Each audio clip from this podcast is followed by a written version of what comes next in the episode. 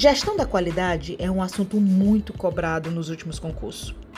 Nele, o aluno deve estudar as ferramentas da gestão da qualidade e as que são mais cobradas são diagrama Chikawa, princípio de Pareto, reengenharia, brainstorming. O BSC não é uma ferramenta da gestão da qualidade, mas termina sendo cobrado como assunto. Benchmarking também com essa ferramenta que pode ser utilizada tanto para comparação, como para avaliação, como para diagnóstico. Além disso, o aluno tem que estudar alguns teóricos, como Deming, Crosby, e sempre entender a palavrinha-chave. São muitas ferramentas para decorar? Sim, com certeza. E nelas também a gente inclui algumas ferramentas da gestão de processos, como o ciclo PDCA.